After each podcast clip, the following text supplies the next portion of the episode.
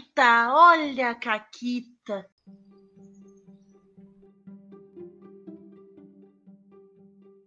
Olá, amiguinhos da quarentena. Aqui quem fala é a Paula e comigo tá a Renata. Oi, Renata. Oi, Paula, tudo bom? Tudo bem. E tu disse que tu tinha uma caquita hoje, então bora pra caquita. Hoje Eu é sem tenho. enrolação. Aham! Eu tava narrando no Renata Aniversário o meu jogo dos gatos, né? A gataiada corre solta. E eu vim aqui contar uma caquita do Rafa, que é claro que é do Rafa. É claro. Que dúvida. quem, quem poderia imaginar? Isso. Eu tinha pensado e tal em fazer todo. Era toda uma aventura de Natal.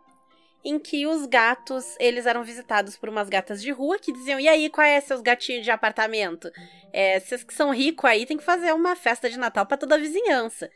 E aí a ideia era que eles roubassem coisas da festa de Natal dos humanos pra fazer a festa de Natal dos gatos.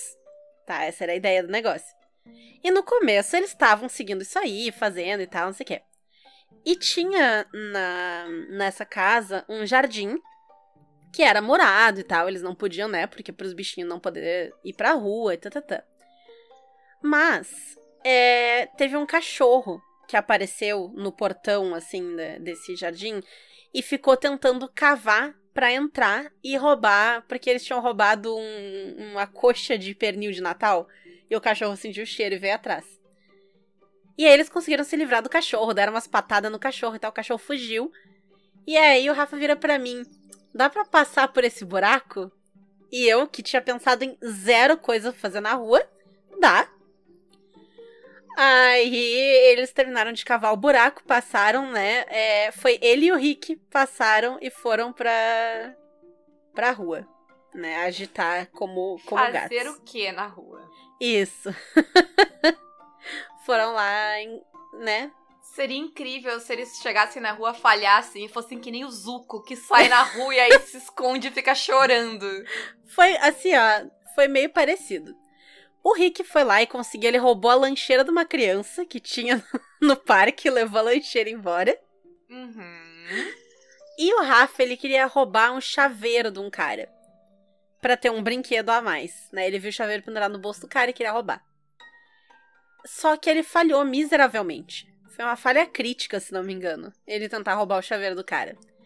E aí eu fiz aparecer uma gangue de esquilos atrás. Que tava. O que, que tá fazendo aí, cara? Tá na nossa vizinhança. Esse parque aqui é nosso. Porque eles saíram de casa e foram parar num parque que tinha ali.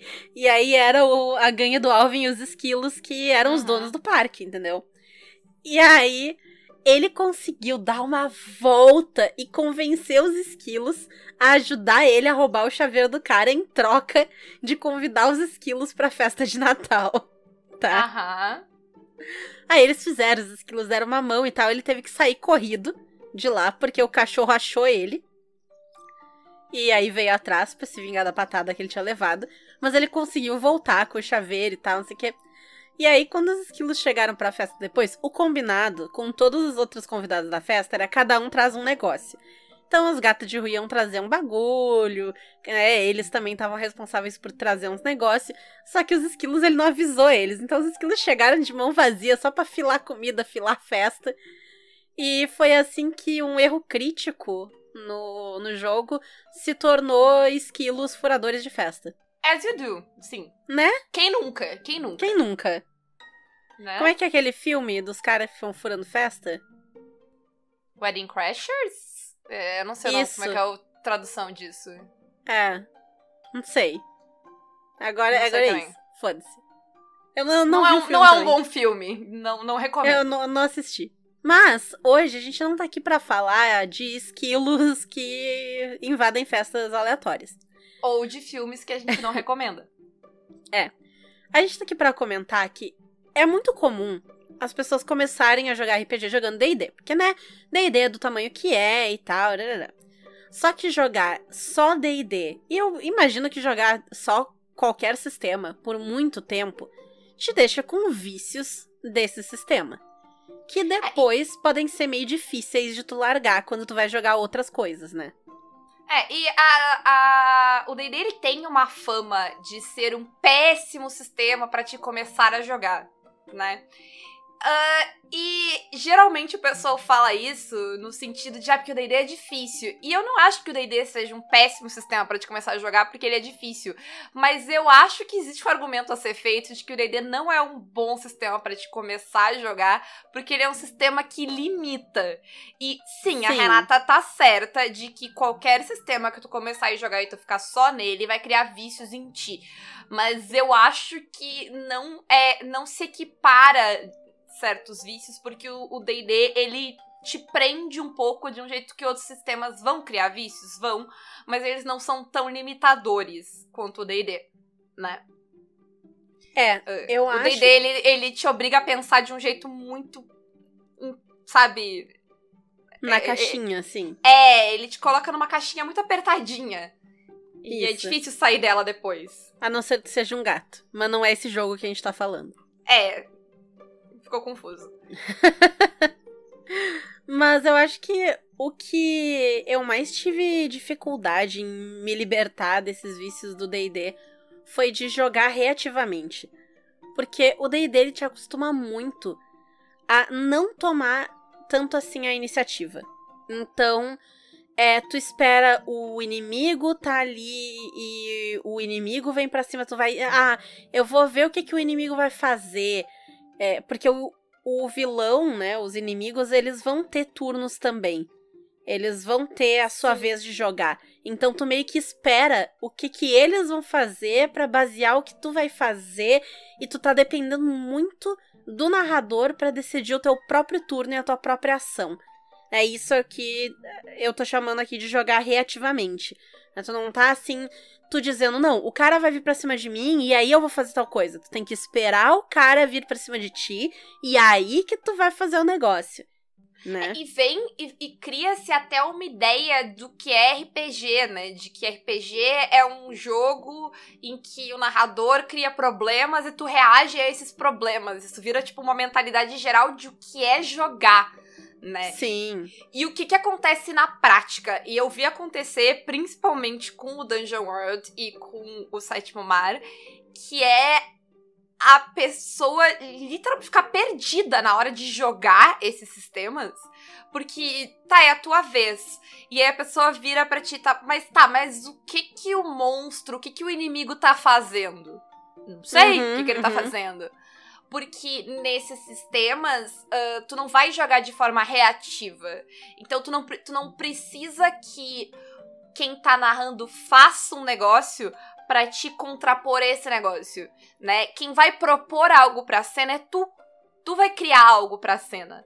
Né? Tu vai inclusive, começar um problema e, é. não, e não só reagir a ele. Exato, inclusive é tu que vai muitas vezes agir pelo inimigo, porque a ação do inimigo não importa tanto sei lá, se tu tá jogando sétimo mar, tu vai derrubar aquele inimigo com, com a tua com a tua uma aposta, né? Considerando que ele é um, uma parte de um esquadrão de brutamontes e tal. Então não importa o que que inicialmente ele poderia fazer, ele vai cair agora. Então tu pode, tu tem essa liberdade de dizer o que que ele faz, de onde é que ele vem, como é que ele vai. Ah, sei lá, ele jogou as duas armas no chão, ah, rasgou a camisa, abriu o peito e disse vem. E aí eu fui entendeu? Tu pode fazer o que tu quiser. Pode dizer que ele te deu 40 tiros, tu deu 20 cambalhotas e deu um soco na cara dele e derrubou o cara. Ok, não faz diferença. Desde que encaixe na narrativa, sabe? Sim, e, e eu acho que isso também tá muito ligado à questão de jogar em turnos, né? Uh, uhum. em, eu vou ter o meu turno, tu vai ter o teu turno, que é outra coisa que é muito difícil quando tu sai de um sistema como o D&D para um sistema que não tem turnos, tu saber organizar, tipo, de quem é a vez. É minha vez, já é minha vez de novo. Uh, mas foi a vez do vilão, vilão. Às vezes o vilão tem turno. Né? Às vezes o turno não é uma questão tão linear quanto ela é no D&D, de que eu vou jogar e tu vai jogar. Às vezes eu vou ter múltiplas ações por turno. Às vezes o tipo, o turno é tipo que nem ele é no sétimo mar, que ele não é equilibrado, sabe? Depende de quantas apostas eu, eu tenho. E de quantas tu gasta também, e aí pode é... mudar. Não necessariamente eu vou ser sempre depois da Paula. Né? Isso. E a questão, sei lá, do. No, no Savage acontece muito que o pessoal tem muito. Uh resistência à ideia do turno do Savage Worlds, porque ele é aleatório, ao contrário do D&D, ele é uma carta, e ele troca todo turno, né? E aí, se, eu já vi muitas vezes, o pessoal tem muito não quer testar, porque o pessoal olha e fica, não, vai ser chato, não, vai ser aleatório, eu não quero que seja aleatório, se eu sou rápido, eu quero agir primeiro, sabe? E é legal, é diferente, sabe? Mas a gente fica, sabe, com uma ideia de jogar Uh, e, e, é aquela coisa de jogar na caixinha, tipo, ah, tá, é minha vez. E aí eu vou esperar a minha vez, sabe? Eu não vou, eu não vou me inserir na narrativa. Aí quando tu vai jogar um negócio que não tem turno, e, e é muito comum a, as pessoas irem para sistemas que não tem turno e acabarem organizando ele em turnos, uhum. sabe? Porque falta a, a sei lá, a, a liberdade de, tipo, só ir jogando, vai conforme, tipo, vai contando a história junto, não, não, não tem, sabe? um interrompe o outro, um contribui com o outro. Aí sistemas que propõem ideias de tu jogar junto. Ou eu tava pensando que uh, pro, pros PBTAs uh, gera um problema que a gente tá muito acostumado à ideia de um turno, uma, uma ação, ou uma ação e uma, uma ação bônus, né? Uh, e aí a gente pensa na lógica do PBTA de que vai ser uma ação e um, um, um, tipo, um movimento, né? Tu vai fazer uhum. ali. E não necessariamente. E eu me dei conta depois que não era para eu jogar dessa forma, sabe? Porque dependendo do que eu vou descrever que eu vou fazer, pode ser que sejam dois movimentos sabe?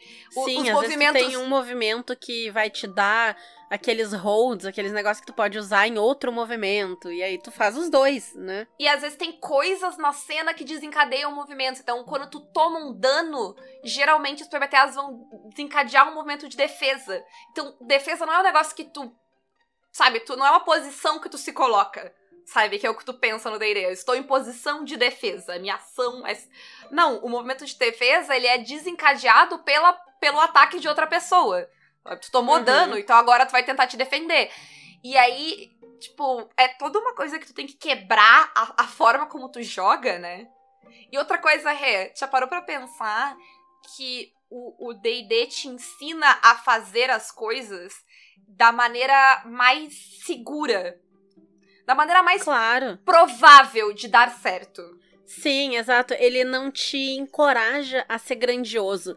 Ele não te encoraja a sei lá, escalar a parede para entrar pela janela, porque se tu cair escalando a parede entrando pela janela, tu vai tomar dano de queda. E talvez te peça mais de uma rolagem, porque tu vai ter que subir, aí tu vai ter que arrombar a janela, aí tu vai ter que não sei o quê. Tu tem muita chance de falhar. Então é mais seguro tu abrir a porta e entrar e subir a escada.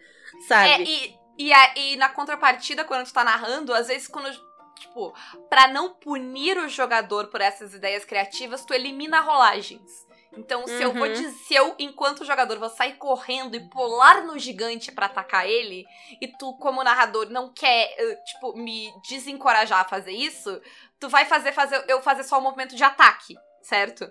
Mas num PBTA, como a Renata falou, talvez eu pular no. Eu desafiar o perigo para pular naquele gigante me dê recurso. Então eu quero rolar. Sim. Sabe? Até porque no, no, num Dungeon World da vida, se eu falhar a rolagem, eu ganho XP, eu quero mais é rolar, eu não tenho nada a perder. Eu quero mais é rolar dado. Porque na pior das hipóteses eu ganho XP, entendeu? Se Sim. tudo der errado, eu ganho XP. Ah, e eu queria só fazer um parênteses aqui, que o D&D ele organiza desse jeito, ele funciona desse jeito, porque na mecânica dele ele precisa do turno. Né? E tem, tem classes que têm habilidade. Ah, se tu atacar antes no turno, tu ataca com vantagem. Então, é, essa lógica de turno ela é necessária. Mas ela cria essa, essa dependência do turno, né? É, o problema. Eu acho que duas coisas têm que ficar claras. A gente não está criticando essas coisas, achando que tipo, é uma merda que o DD é assim, ou a gente não deveria jogar DD assim. Pelo contrário, se tu vir me dizer, eu. Ah, não, mas eu não jogo DD assim, eu vou dizer que bosta, porque para mim, se eu vou jogar DD, eu vou jogar DD. Exatamente.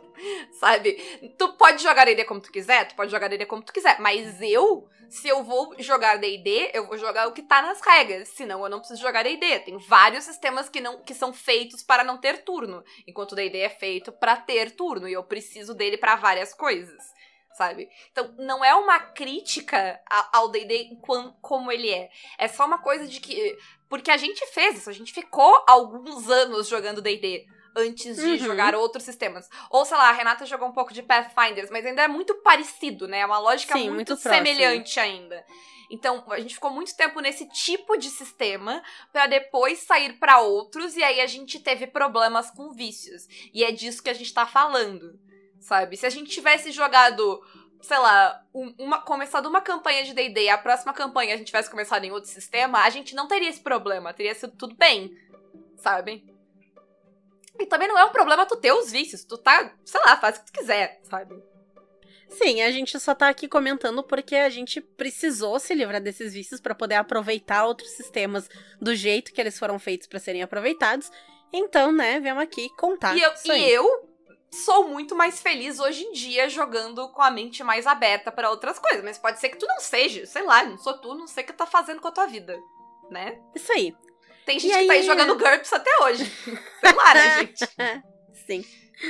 Mas aí outro vício que a gente tinha, e eu tinha muito, era de, como narradora, assumir toda a responsabilidade de criação e de como jogadora esperar essa responsabilidade de quem tá narrando. Porque Sim. um sistema como o D&D, como a gente falou, ele é muito reativo. Então, é, é, esperado que quem tá narrando tenha preparado muita coisa e tenha as coisas esmiuçadas e que certas coisas precisem ser de um jeito ou de outro. Então, tu pergunta. Tu não diz, ah, eu vou usar a cadeira da sala. Tu pergunta, tem uma cadeira na sala? E, é, e tu não toma a iniciativa de criar tanto. Tu, tu interage com aquele mundo, mas tu não cria aquele mundo. E aí gera até uma culpa quando tu tá narrando. Tipo, a pessoa vira e pergunta: ah, como é que é o nome do taverneiro? E tu, meu Deus, eu não pensei o nome do taverneiro. Foda-se! Sabe? Foda-se o nome do taverneiro. Pergunta de volta pro jogador, inventa qualquer coisa, olha pra parede, lê o que tá escrito e chama, sabe? Isso aí. Não, não tem. O meu taverneiro ia chamar Holly Golightly, porque o quem eu tô vendo é a Audrey Hepburn no poster de, de Breakfast at Tiffany's. Uh, mas sabe, ninguém se importa com, com o nome do taverneiro. Não é. É um problema. É ruim eu ter todas as respostas e anotar? Não, eu acho que é um nível de estresse e preocupação que a pessoa que tá narrando não precisa. Tá? Mas não é um problema. Mas pro... eu acho que a questão tá que quando tu coloca esse nível de responsabilidade narrar vira uma coisa muito assustadora e tem uma questão, sabe, de, de falha quando, tu, quando alguém te pergunta algo e tu não tem uma resposta e o medo de que alguém vai te perguntar uma coisa e tu não vai ter a uhum. resposta. Mas e aí, Renata, a gente queria linkar a, a Caquita ao tema, e eu acho que ela entra exatamente aqui. Porque se tu tá com a mentalidade, com essa mentalidade de D&D, de tu tem que ter todas as respostas enquanto narrador, uh, o nível de pressão, que é o momento que os teus jogadores querem sair da... do da sandbox lá que tu criou para eles, sabe? Da caixinha uhum. que eles uhum. estão. E ir pra um lugar que tu não preparou, ele vai gerar duas coisas que podem ser muito problemáticas para quem tá narrando e para quem tá jogando. A primeira é tu imediatamente dizer não, porque sai do que tu planejou. Sim. Sabe? E tu não sabe lidar. E a, o, que, o que também não tem grandes problemas. Pode ser que seja um combinado, tu vai dizer que não e não. A gente vai jogar só no que a gente planejou. Não, eu não acho que seja um problema tão grave. Uh, mas pode ser frustrante se tu vai dizer muitos nãos, sabe? Uhum. Uh, e também pode ser desesperador porque tu pode estar tá narrando e tu pode ficar se sentindo culpado. Meu Deus, eu não planejei isso aqui, essa parte vai ficar ruim, porque eu não sei o que tem lá fora, eu não sei quais são os problemas. Eu vou ter que ficar e... consultando o livro, eu vou ter que abrir o bestiário, eu vou ter que pegar não sei o quê. E, e esse cara tem um chaveiro, do que, que é esse chaveiro? Meu Deus, agora eu tenho que inventar um chaveiro. E a ficha do esquilo? Não. Ai, meu Deus, a ficha do esquilo. Sabe? E, e quando tu aprende que não, não precisa disso, sabe? Tu pode, mas tu não precisa ter todas as respostas. Eu acho que, tipo, tira um peso, né, da hora de narrar. E se torna interessante do ponto de vista de jogador também. Eu gosto muito, como jogadora, de ter a liberdade uh, de colocar coisas na história. É aquela coisa. É, entra no jogar reativamente, né? E eu acho Sim. que entra numa ideia que é muito comum as pessoas colocarem pro RPG, porque ela é muito presente em jogos como D&D, que é a ideia de que tu joga com o teu personagem, né? E tu joga só da perspectiva do teu personagem, nas ações do teu personagem. Aquela ideia de que tu só pode jogar em primeira pessoa, sabe? E tu só joga Uh, tu tem que evitar ao máximo o metagame, porque tu só sabe. Então tu só explora aquele mundo daquela única perspectiva do teu. sei lá, Hobbit Barbarian. Eu pensei muito agora na. Como é que era o nome personagem, Renata? Na... Saudades. Que me deu branco também. Era. Porra. Esqueci. Fankins. Da Fankins, sabe? Que a, porque a Fankins era uma pessoa que ela tinha, ela tinha um conhecimento bastante limitado do mundo. Totalmente. ela tinha ela viveu numa, numa comunidade fechada a vida dela inteira, fazendo uma única coisa, sabe? Então. Bebendo grog. Isso, e batendo em coisas. E aí é, tipo, muito. Uh, eu, eu acho que, tipo, enquanto jogador, para mim é desinteressante, sabe? Porque limita muito o que eu posso fazer. E eu gosto muito da ideia que outros sistemas te trazem de que, como a Renata falou, tu também tá construindo o mundo. Então tu, também, tu, tu pode botar uma cadeira lá, sabe? Tu pode. Sei lá.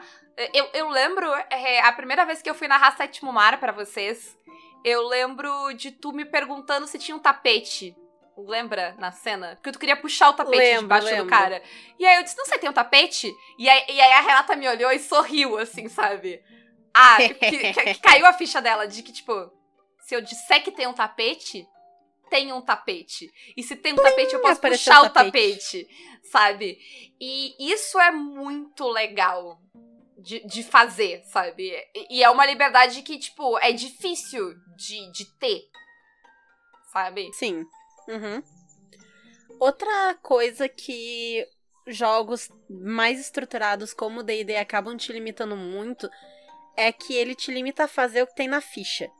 Tu não pensa tanto no o que que eu vou fazer e encaixa na ficha. Tu olha a ficha para ver o que que tu vai fazer, né? E isso acaba limitando as tuas ações e é parte do jogo, né? O D&D é estruturado assim. Vão ter outros jogos que não são, que ou eles te dão uma liberdade total né? A gente tá usando muito exemplo do Sétimo Mar e do Dungeon World, eu acho que porque foram os primeiros dois que a gente jogou, uhum, assim, né? Que a gente saiu. É, que quebraram isso pra nós. Mas, tipo, no Sétimo Mar, tu vai fazer qualquer coisa, tu vai gastar uma aposta, mas tu pode fazer qualquer coisa gastando aquela aposta. E no DW, tu tem movimento de desafiar o perigo, se nenhum dos movimentos específicos encaixa no que tu quer fazer, sabe? Então tu tem alternativas. E eu até acho que esses sistemas também te limitam de outras formas. Uhum. Porque ele, ele vai limitar uh, como tu vai fazer essas coisas. Porque tu também tem atributos, tu também é bom em coisas nele, sabe? Mas. Sim, todo sistema. É o que eu falei no começo. Todo sistema vai te limitar de algum jeito e vai criar algum tipo de vício, né? Sim. Uh, mas a questão, eu acho, que o, o dele ele te dá algumas habilidades específicas, sabe? E, em geral, uh, tu precisa agir conforme elas te sugerem? Não. Mas a tua chance de sucesso sem usar ela, sem usar a tua ficha, os recursos da tua ficha, ela cai consideravelmente. Drasticamente, sim. Sim, a tua chance de falha é muito maior. Né? Então. Uh, se tu não é alguém uh, feito pra bater, se tu fizer um personagem mais focado no social, ele não tem muito o que fazer no combate. Porque a ficha dele não tem coisas que ele possa fazer no combate, sabe? Tu vai ter no uh... máximo atuação de ataque ali com a tua arminha que é meia boca, e tu não vai somar muito no teu ataque, porque não é teu maior atributo, e tu não vai dar muito dano, que não é teu maior atributo, e aí é só tipo, ah, tá, ok. É, é, é, sabe, a tua ficha não é que Porque eu, eu acho que tu sempre vai jogar de acordo com a tua ficha. Eu, Uhum. pelo menos, sempre vou jogar de acordo com a minha ficha. E eu sei, vocês podem estar dizendo, ah, eu nunca jogo de acordo com a minha ficha. Ok, mas vocês provavelmente têm que lidar com mais falhas por causa disso.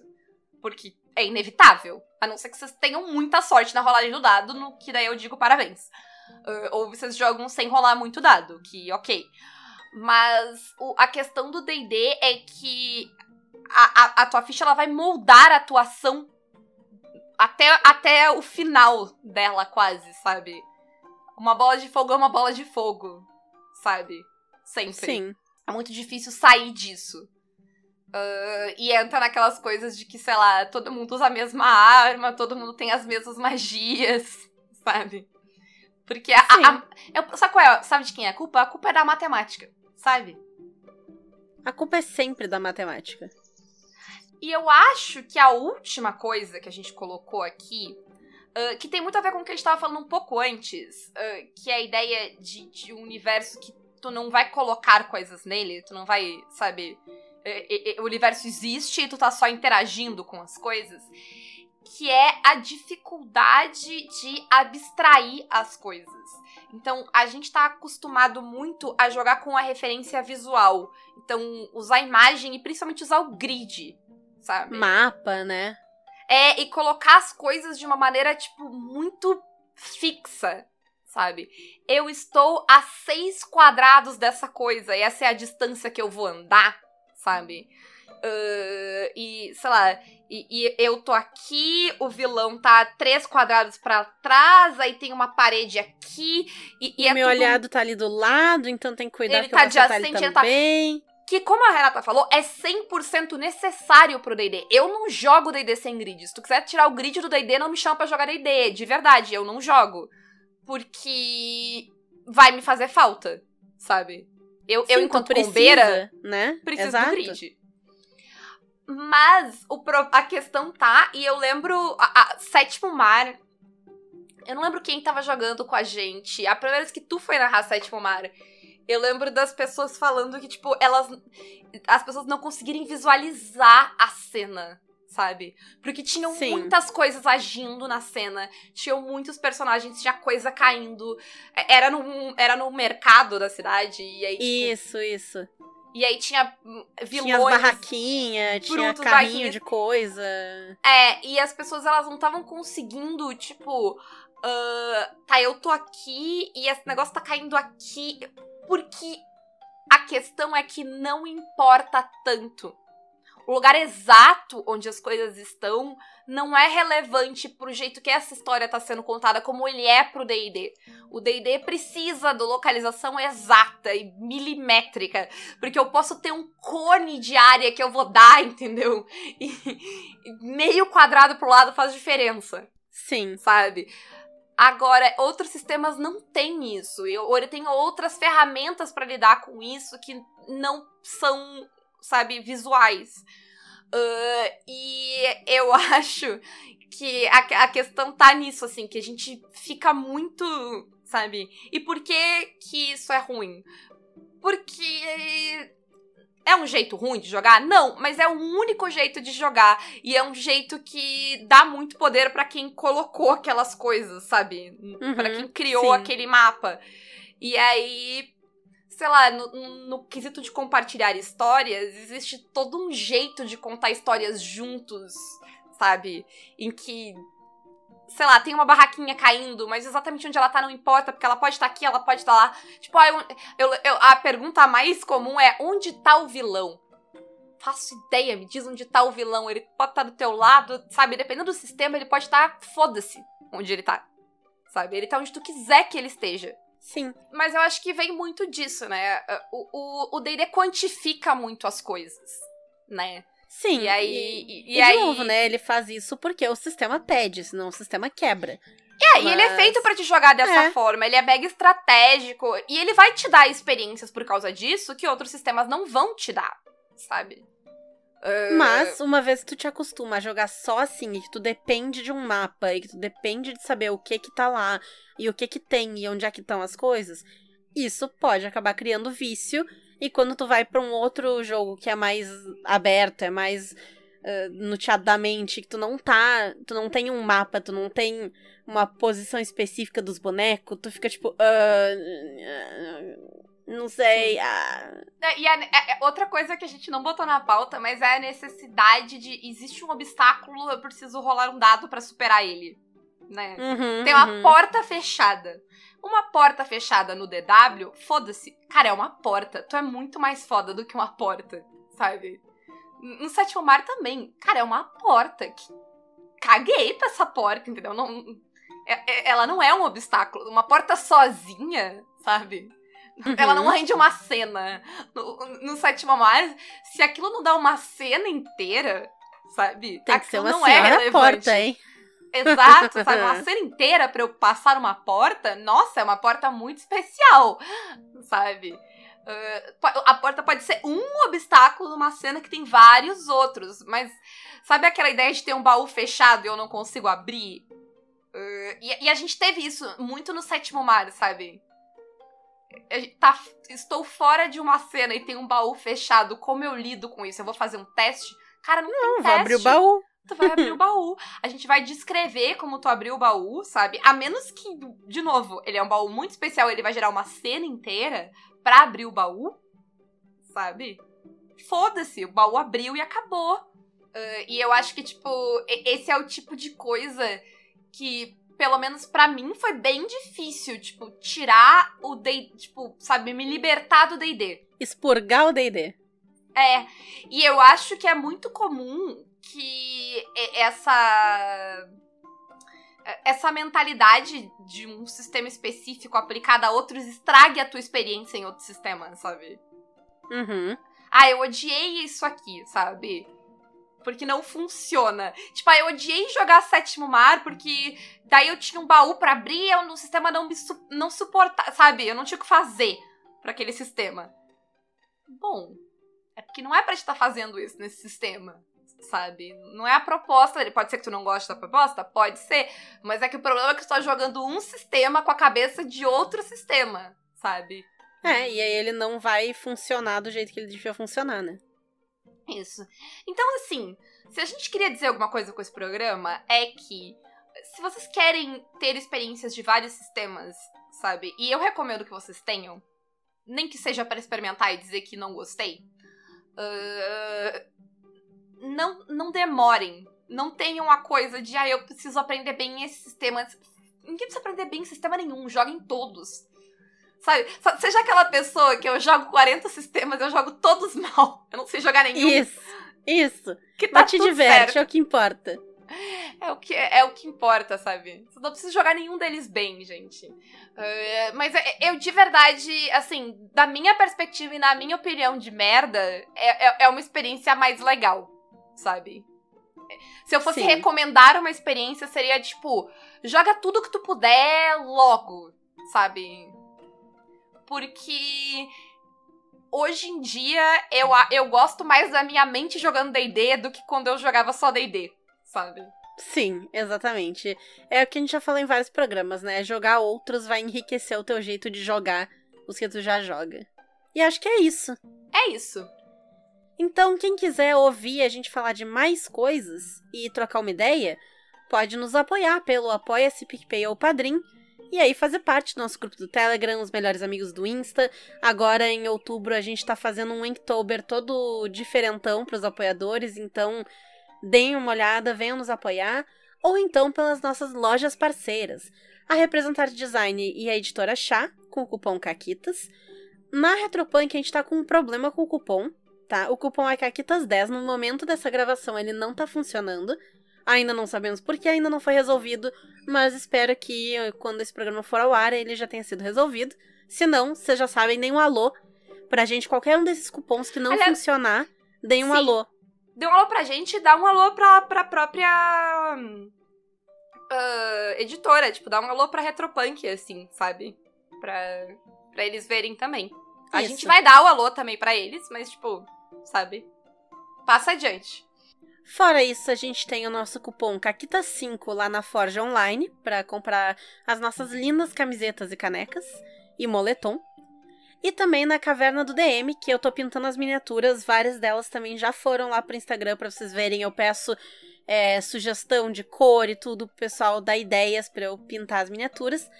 Pelo link aqui na descrição, vocês têm acesso a 10% de desconto na loja toda.